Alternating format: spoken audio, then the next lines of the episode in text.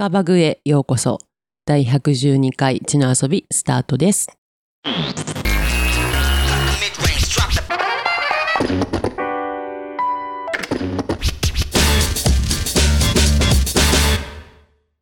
はい。ということで今週も林田先生、スーさんよろしくお願いいたします。よろしくお願いします。先週ね、大いに盛り上がって、リスナーさん的には楽しい回になったんじゃないかと思いますけど、もう俺が炎上してるかもしれないですね。しないと思うよ。さあ、どん、むどんな、しろする社会であってほしいよね。いやいやいや、もういいよ、し 声を上げようみたいなね。うん。いや、いろいろ来るんでしょうね。来てるんでしょうね。いや、もうなんかね、結構そのほら、小西老師の回とかも続いたので、兄ちゃんの回が久しぶりですね。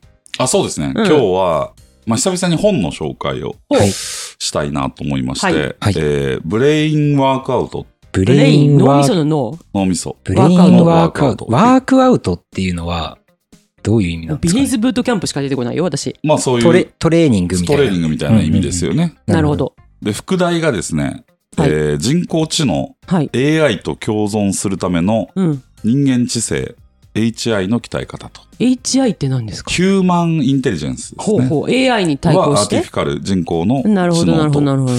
に対する考え、要は AI 社会における人間の脳の鍛え方っていうことですか？そうですね。やっぱこう、生成系 AI がうん。出てきて、非常にビビってるわけですよ。今度なんか G7 で生成系 AI でなんかすもうガイドラインるみたいな。どうするみたいな話出てるよね。もあるし、うんアメリカもイーロン・マスクを筆頭に、うんえっと、AI の規制法の準備にうん。入ったんですけども、まあ、ここれはあの、規制するなら規制するで、あの、まあ、そのね、トップを行く、世界のトップを行っていうんる、その道のね、うん分野のトップであるイーロン・マスクが、うん。こういう危ないっつって まさかのね。ええと思っちゃったんですよ。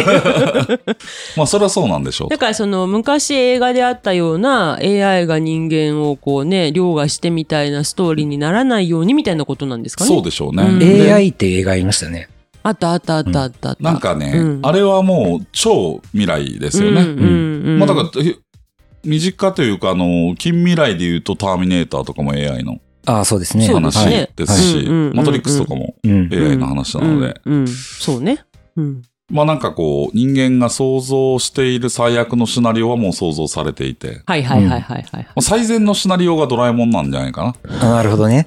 ああ、そうか、ロボットっていうのもそういうことか。ドラえもん AI で動いてますか擬ら。態してるだけよね。あの色物のね。そうそうそう友達になれるかなれないかみたいな。あそうあ、えーでもドラえもんだったらいいよね。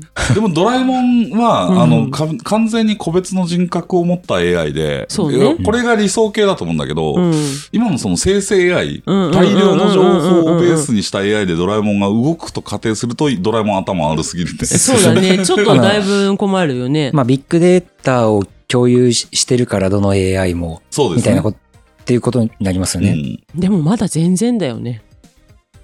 まあ、そうねい。や、じ相当変わると思いますよ。あの、やっぱ、チャット GPT のうん登場は相当でかかったと思いますね。うん。まあ私も普通にお仕事仲間として、あの、彼に手伝ってもらうことあります？よ。最近癒されてるよね。癒されてるチャット GPT に。丁寧な回収してくるから、いや、友達が、あの、変な彼氏よりチャット GPT の方がよっぽど相手相手になるわ、つって言ってて、名言として、あの、SNS に上げましたけど。そうね。いや、でもチャット GPT とは付き合えないからね。そうね。その変な彼氏のデータも入った AI だからね。そうだね。うん。うん。そうね。でも割と紳士だよね。うん。うん。まあ、そういうふうにプログラムされてるからね。うん、そうね。んでもなんか、私あの、2月ぐらいに、あの、記事の案で、もちろんそのまま使う気はないけど、福岡でバレンタインでおすすめの店10店あげてって言ったら、10店とも、10店舗とも福岡にない店の名前だったんだよね。ええと思って。まあ、技術的課題としてそういうところあるよね。ローカルでにはまだちょっと厳しいのかなって、その時は思いましたけでそのどね。ブレインワークアウトっていうのは技術的課題というよりかは、その、人間がどう変わるべきかみたいなこと？まあ、その AI 時代にうん。人間が目指すべき価値とは何か。っていうこういう話ですね。新しい段階にこううん突入していった時に、うん。うん。まあ、職を奪われたりっていうような話が先行していくんだけど、うん。じゃあ人間ってどうなるんだっけ？はあ。どうしていけばいいんだっけ？うん。っていうのを、うんえ、多分これ日本で初めて書かれた本だと思うんですけど、安川慎一郎さんっていうであすね。に日本人の本日本人です、日本人です。ははははは。角川から出てますね。はい、1800円で。あれですね、フランスはそれを人申請と言ってたってことですね。次の時代。どうなるのかあ、そういう名。前。うんね、うん、うん、うん。なるほど。で、この人は孫正義さんのはい秘書というか、社長室あ長をずえー、っと右腕そうだったんですか。されてた方で、僕もあの、何度かお会いしたことがあるんですけど一番直近であったのは、なんか、老僧思想について知りたいから来てくれっつって。えはあえやっぱね、AI と老僧ってうん。近い気がするんだよね。はあはあはあ僕はまだ体系化さ、まあこれには入ってなかったですが、うん。なるほど。彼の着想もかなり、うんあの、人間が AI 時代に、うん。その本来の持ち前、うん。人間としての本来の持ち前のまま生きるっていううん老僧思想がマッチするんじゃないかと思ってると思うんですよ。なるほど、なるほど。いろんなものが取っ払われて、プリミティブなものだけ残るみたいなところ？勉強。してそんな勉強してどうすんのと 寝たい時に寝て食ったい時に食えばいいじゃないのっていうねああ、委員会の娘からすると恐ろしい時代ですな、それは。努力なんていらないってことでしょ？努力の仕方が変わるってことですね。え多分そこよね。だけど努力がいらないわけではないんだけど、努力なんていらないやっていう浅い見方してしまうと、多分だけどその今までの努力力っていうのが、うん。その国社数理へうん。うん。受験後強化頑張ってっていう努力だったのが、うん。まあ、違う方向に行くよね、うん。うん。でそれを彼は6つのモードと。モード？モード？に分けてほう。6つのモードと呼んでいるんですね。でまああの一つずつ説明していくと、一つ目が運動モード。運動モード。運動？運動モード。い。きなり運動なんですね。い。きなり運動です。でも、AI は動かんもんね。もうあれですよ。委員会の息子として生きてきたスーさんは。あ、僕、息子なんですね。いやわかんないけど。うん。でもああの受験勉強頑張ってきたでしょ？受験勉あ、いや、そんなに頑張ってないんですよ。あ。そんなに頑張らなかったけど旧大のいや、ちょっと、ちょっと待って、いろいろご、感じ悪いね。違う違う違う違う違う。ちょっとこれはこれでいろいろあるんで、はい。はい。まあ、はい、頑張りました。で、結局、えっと、AI によって、まあ、あの、論理的思考から生まれていくスキルうん。っていうのを磨いてきて、うんまあ、知の遊びも論理の戦いプロレスなんですが、はい。うん。でもそれがもうコモディティ化されていくと。はいコモディティっていうのは、その要は、あの、論理を使える人が少なかった時代に、うん論理を振りかざして、うん。要は、そその最終形がひろゆきなわけでしょ？最終形はい、論破しました。みたいなでも、そそれがもう AI によってもう完全に代替されてしまいますよね。で、うんおそらく論理力で言うとうん AI の方が強い。うんうんうん。結論が早いってことですよね。AI を、あの、みんな普通に使うようになるから、その論理力っていうところに差が出てこなくなるってこ差が出とですか？てこなくなる。うんうん。まあ、その AI を使いこなすスキルが今は必要だけど、うんおそらく将来的にはそういうものも必要なくなってくる。でもさ、それを理解するっていう脳みそはいるよね。そうそう、あ今はね、うん。今はいるけど、うん将来もう、うんパッてなんか言ったら、もうすべて論理的にパッて出てきて、しかも間違いが少ないっていう。うんそれを人間が動くってこと？あ、AI がね。あ、いやいや、なので、うん。なので、うん。体を動かしましょうというう話ん。うです。ん。うん。で、これは、うん。あの、AI、もしくはね、うんロボットもできないですよね。できないね無。駄に運動することを。そうね。ロボットは無駄に運動させないっていう。だって、ね、対応年数がもう、そうですねこれは絶対あると思うんで、うんうんどんなに科学が発展しても、うん電池交換はいるよね。電池交換もいるし、うんどっか錆びついてネジが外れたりはすると思うのは絶対ね、変わるよね。なので、うんまあ、その、要は言語化されて学習可能なスキル。はあ、はこれが AI によって代替されていくとすると、あ。うん。言語化されない部分どこですかの第一がうん。運動なん運ですね。動モード。で、その人間のうん身体の運動の中から出てくうるん。感性とかうん。心地よさ。うん。だから、なんだろう。あの、よくね、サッカーで言うととか、野球で言うとっていうメタファーが、まあ、前回もありましたけど。これって、あの、運動をする、だ要はその、ね、前回、ちょっとまたぶり返しますけど、女性は左バッターなんですみたいなめちゃくちゃ感覚値の。そう、しかもね、これまた、えっと、誤解を恐れずに言うと、野球の話するのおじさんだけだよねっていうのが今は、あ今だから若い人たちが野球見なくなったんだけど、うんでもちょっと今回ね、うん。WBC と大谷の影響で、また野球盛り返してますが、うんうんうん僕より下の世代はほぼサッカーなんで、はいはいはいはいはい。J リーグがあるからね。だけど、後藤さんが生まれた年あの人たちは中1で J リーグがあるんでしょ？そうですそうですだからこの1993後藤さん年です以下はサッカーなんですよ。はいはいはい。私は両方です。で、まあ、僕も両方だし、えっと、だからその僕らの上の、うん。を長島世代は本当野球の話しかできない。そうやね。そうそううん、NO だけやね。うんうんうん。まあ、だけど、そういうのも、うん。なんかこう、長島のさ、うん。指導方法ってさ、うんうんうん。AI でできないんだよね。コンピューターねうん。あの、理解できたのが松井だけだったっていうやつがあって、いいかっつゴールがビュッと来たらバッと行くんだっていう。本当意味わからんよね。そうそう。で、これを、その、コーチのね、うん。え人たちは言語化して論理的に教えるわけじゃん。うんうん。だけど、この長島のような教え方うんで、うん理解できる人は少ないとしても、これは人間にしか理解できない。うん。例えば AI に、これバッとボールが来たらどういう、あ、ビューってボールが来たらどうしたらいいかって言ったら、バッと打つんですとは言わないですよね。うん。そうですね。そう、角度は何度で。後でチャット GPT に聞いてみたら、それ。どうやって野球ビュッと来てで、バットはどういうことですか？どういうことみですか？みたいなね。で、つまりそういうね、その感情、感覚、感性、心地よさ、みたいな、言語化できないもの、いわゆるスキルではなくて、センスを磨き直していくことを運動によって起こしていきましょうってことですね。ななるほど。で、これらの身体値、まあ、あの、体の運動によって得られる値を、もう値とするならね、うん身体値を磨くために、体と対話していく。ああ。い自分の中で。や、最近僕あの、時間があるときに YouTube よく見てるんですけど、あの、武術武道のチャンネルをよく見てて、まだ言ってたね。マイブームでね。そうそう、丹田の操作とか、なんか、脱力とは何かみたいな。すごく面白い。なんか、ちょっと、それを感じてるのかもしれないなと。え、ちゃんと GPT 返してきたよ。何？あパッと来たらビュッと打つという長嶋監督のコンピューターについて解説してくださいって入れたらパッと来たらビュッと打つというフレーズは日本の野球界で有名な長嶋茂雄監督の言葉ですこのフレーズは長嶋監督が指導者としてのアドバイスや戦術を表現する際に使ったもので特にバッターへの指導に関連していますこのフレーズの意味はバッターに対して球が速く来たら素早く反応してしっかりとボールを打つという指導を示していますって書いてあるそうじゃないんだよね。そうじゃないんだろうね。そうじゃないんだよ。やっぱこれが AI の限界なんだよね。うんあのね、そ、それで理解できるんだったら万人が理解してるわけ。そうだね、そうだね。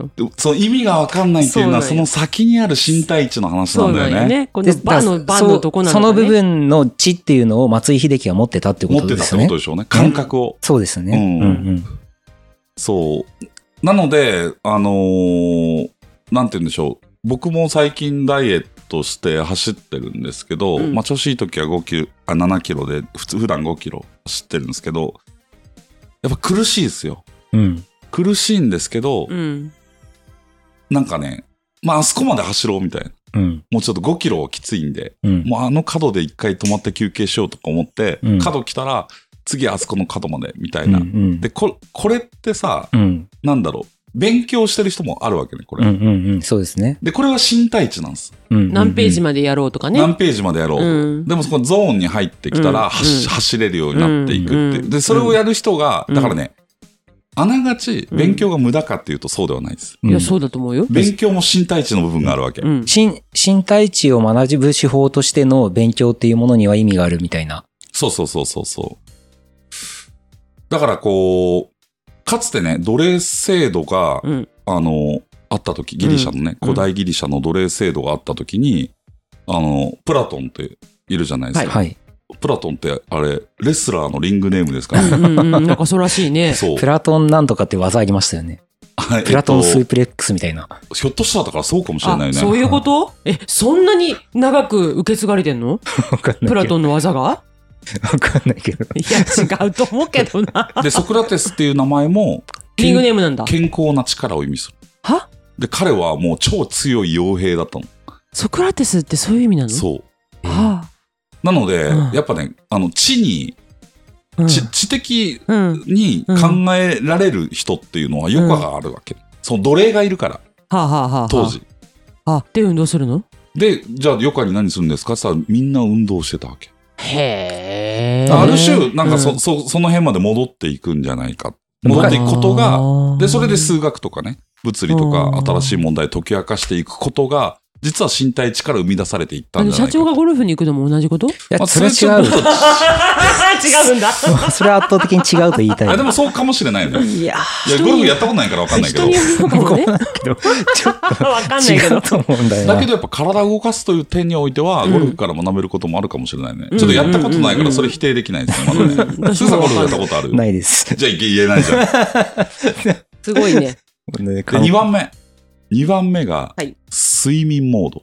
睡眠モー睡眠ね。あのー、資本主義の、まあ、自由競争社会の中でね、あの、低睡眠であることが、努力の証としてうん。褒めそやされてた。うんド。まあ24時間戦いますかとね。そうそうリそうそう。ね、言ってましたね。すごい CM だよね、あれ。うん。だけど、やっぱ低睡眠だとうん新しい発想が生まれにくかったり、うん効率が悪かったりすると。うんで今生産性が下がってるのは、うんこういう低睡眠モードなんですと。うん。で、その時に AI が入ってきて、うん。そういう、例えば雑用が圧倒的に減った時に人間は何をすればいいかっつったら、うん眠りなさいと。いやー、素晴らしいですね。え、何時間ぐらい寝ればいいの？これね、あの、事例が出てて、うんジェフ・ベゾスが言ってるんですけど、はいはいはい8時間睡眠がめちゃ頭働くと。あ、確かに、2日分ジェ倍。フ・ベソスさんは寝る派でしたよね。あの、あえてそうしてるらしいです。うんうん。あのええ、長時間寝るというトライをしてる。なるほど。うわーで、7時間は、うんまあまあ、6時間以降になると、うん圧倒的にパフォーマンスが下がるっていうあ、のをでも、それわかる。うん彼自身で、うんあの、やってる。うんで、俺もちょっとショートスリーパーなんで、うんこう人のこと言えないんですけど、そうですね。俺のショートスリーパーは仕事してるショートスリーパーじゃなくて飲んでるんで。飲んでるからね。そうですね。まあ、飲むっていうの、あの、こう安川さんに言いたいのは、この6つのモードの一つに飲みモードを入れてほしい。AI は飲まないからね。じゃあ、それは7つのモードにしたらいいんじゃないですか？そうですね。うんまあちょっと、あの、提言しときたいと思います。で、もう一つはね、はいこう睡眠の、お効用として、うん。睡眠中の脳の動きを AI が模倣できないんです。どういうこと？んだから AI って論理的な、うんこうん。あくまでロジックなので、プログラミ睡眠ングだから中。に脳は何してるの？ぼーっとしてるんです。なんか、あなるほの、どね。記憶の整理をしてるみたいなことを聞いたことありますけどね。でいわゆるあの、脳のうん機能を2つに分けるとすると、集中して活動を行う時のモードね。うんこれがタスクポジティブネットワークと言われる。まあ TPN と言われてるもの。TPN。で、もう一つが、うんぼーっとしてる時のデフォルトモード、えーネットワーク。DMN というのがあるんですね。交感神経と副交感神経みたいな感じかな。まあちょっと近いのかな。うん近いのかな。で、生成 AI がうん論理性、正確性、網羅性において人間よりも優れていると。じゃあ人間にとってタスクポジティブネットワークで生成 AI と勝負しようとすると、うんまあなかなか太刀打ちできないので、うんデフォルトモードネットワークで勝負しましょうと。DMN で。うんで、そうすると、うんめちゃくちゃ考えて考えて、うん100時間考えて企画出した時に、うん。それ AI でできるよねって言われると。はいはいはい。だけど、昨日夢で見ましたっていうアイデアは AI に出す、出せないんですよ。うんねいや、直感ね。うんで、この直感を、はい睡眠をコントロールし、うん。DMN をコントロールすることで直感力を上げましょうっていうのがうん睡眠モードの重要性なところですね。睡眠をしっかりとったら直感力が上がるっていうことあそれですかね。、その論点はすごい面白いですね。今までの話だと、うんその直感力を引き出すためには、なんかこう、なんか石つけてとか、なんかこうスピリチュアルに走るところあったじゃないですか。うんでそれをこう、なんでしょう、科学的に、うん。あの、コントロールしようということ、試みみたいな感じで捉えましたねね。これは面白いな。うん。でもこれさ、うんやっぱアイデアマンの人ってやってるよね。俺も、うん、あの、寝てる時にすげえいいアイデア思いついて、あるあるある。メモして、その場で。で、うん朝起きてメモ見て、なんじゃこれじゃあこれやるね。そうそうそう。よし、あの、見積もりができてたっていう夢はよく見ますけどね。できてなかったっていううんそれは、それはワーカーホリックってやつあ、ね。そうなの？あでも、そういう話だと思うよ。見積もり悩んでて悩んでて、うん起きてる時には思いつかないんだけど、うん寝てる時に整理されてできたと。うん。で、それはおそらく AI がその寝てる時の脳の波長はうん真似できないんだよね。うん。なんか唐突にできちゃう。企画もある。夢の中で、あっていう。らこれからもう小人社会になっていくね。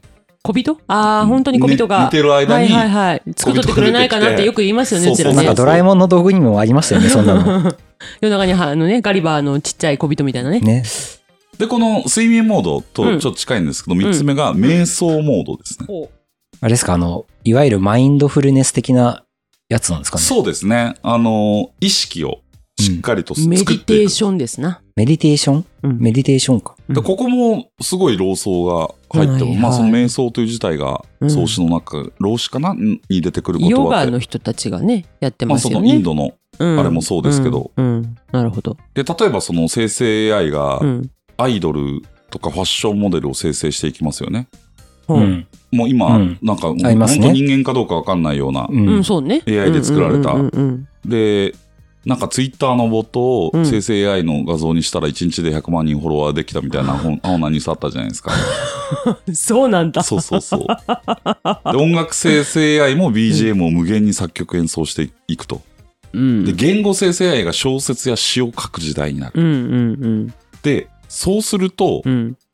それらのその AI がどんな意味を込めて作ったのかっていうストーリーが重要になってくるわけですね。はいはいはい。で、だから、要はアイドルの美しさのみに共感するのが、うん。そのツイッターの100万人ボットうんうんうん。なんだけど、うん。そうじゃなくて、その人がどんな苦労をしてきたかとか、うん。その、背景ね。そう背景。うん。で、機械が無限に様々な価値を生み出していくんだけど、うん。その一人一人が自分たちがこう人生において生を受けたという意味うん。で、その自己と向き合って、俺は一体何なんだ。とう。いうのを、ストーリーをしっかり作っていくためには、うん。瞑想モードが必要である。ほちょっと関連するかわからないんですけど、今の話聞いてパッと思いついたのが、あの、美術館とかなんですよね。あの、美術館でこう絵飾ってあるじゃないですか。で、前もちょっとお話ししたことあるかもしれないんですけど、まだ僕の中で整理ついてないのが、ほら、みんなの、やっぱりその、例えば、何ですか、ちょっとパッと作家出てこないけど、ダリとかね。ダリとかって、うん。え、でも、ダリのこと知ってるし、うん。キャプションがついてるじゃないですか。うん。で、それ込みで、あの、作品を見るでしょ、うん。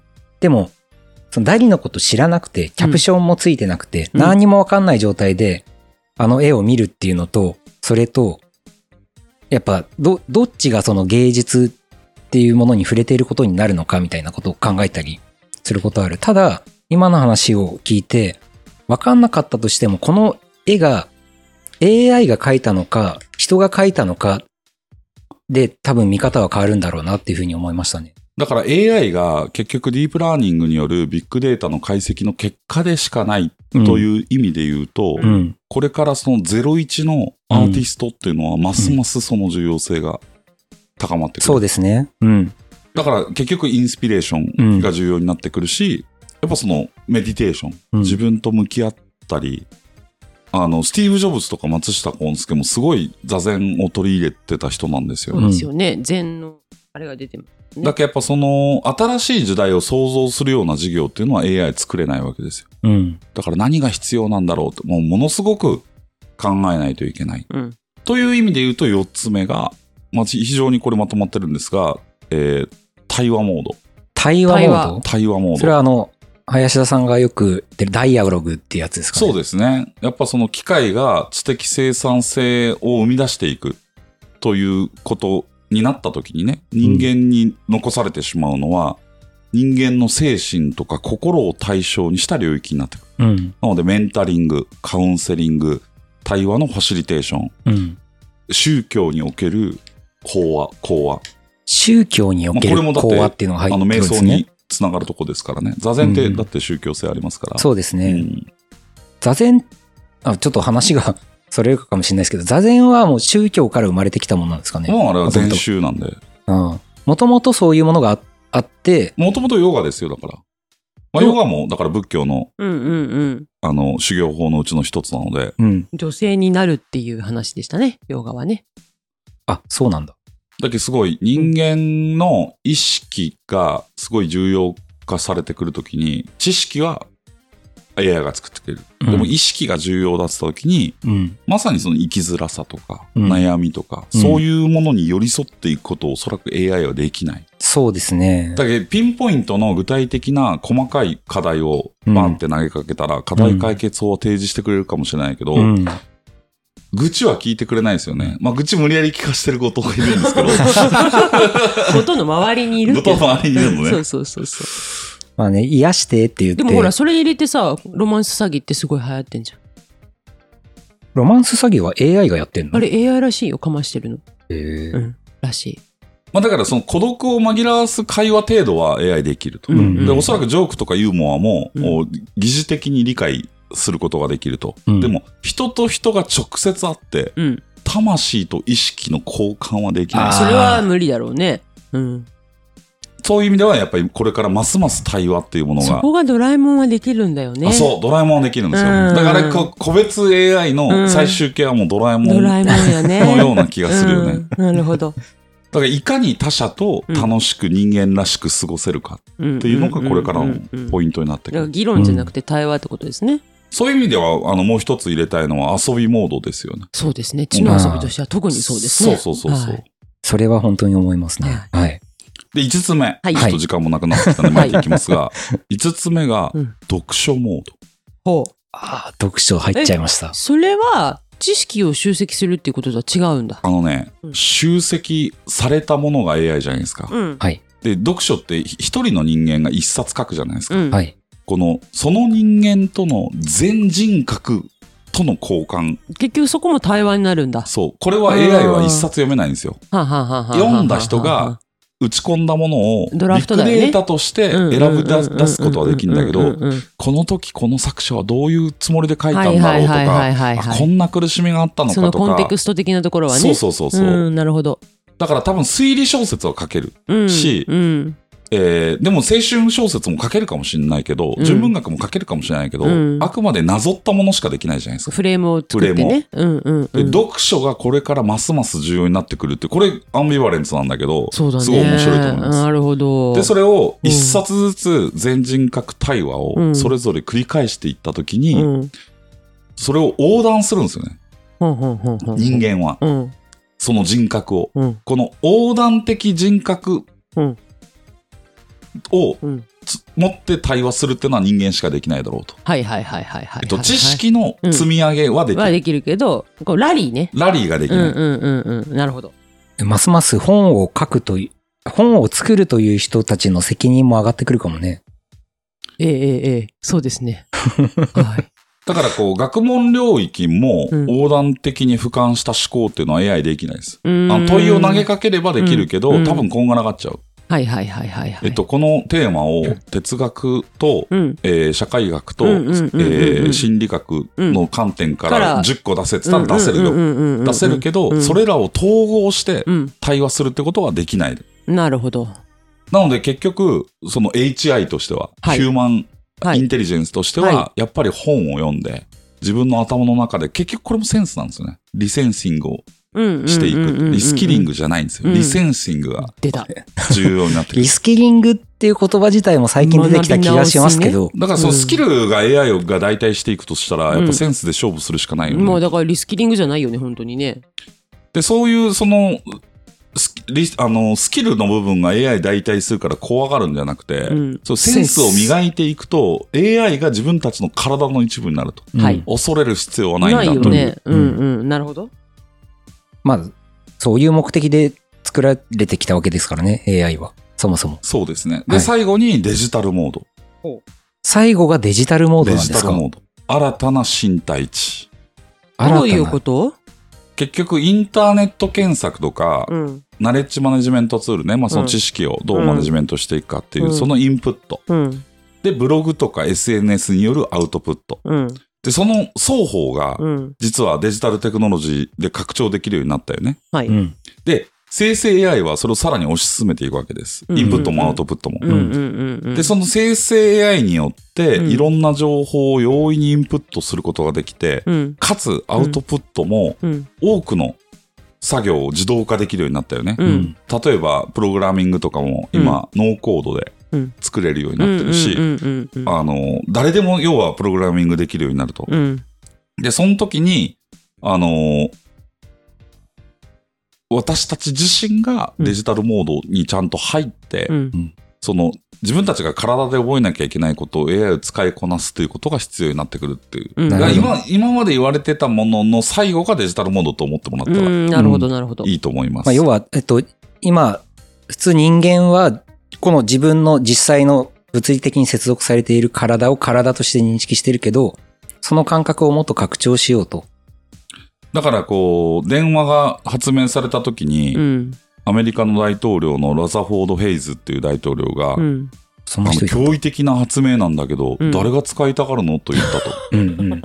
これはまあ、ねまあデジタルモードが低いっていう状そう態ですね。そうそう。で、ワープロがでできてきた80年代に、うんうんうんうんいや、ワープロより手書きの方が味があるあるでしょうというはいはいはい。意見が出てきたと。うんでも、これは止められない流れなんだと。はいはいはいはいはい。俺たちはしっかり AI をテクノロジーとして使いこなすっていうことをやっていかなきゃいけないよっていうのがデジタルモード。その抵抗勢力みたいな感じでね、こう変われない概念みたいなのまあ、もともと人間って変化することにストレスを感じる生き物ですそれはもう、あの、うん古代の時から脳みそは変わって、ないだろうね。変化すると、うん。あの、予測できないから、あの、死ぬ確率が上がるじゃん。だからそれにストレスかかるっていう構造らしいよね、もともと。けど一方で、うんその写真が登場した時に、うん本当に画家たちは、ん絵がなくなるんじゃないかってはい心はいはいはい配したんだって。だけど絵はなくなってないじゃんなくなってないね。うんワープロ自体もうんワープロという機械なくなったけど、まだ生き残ってるよね。うんはいパソコンの中で。はい。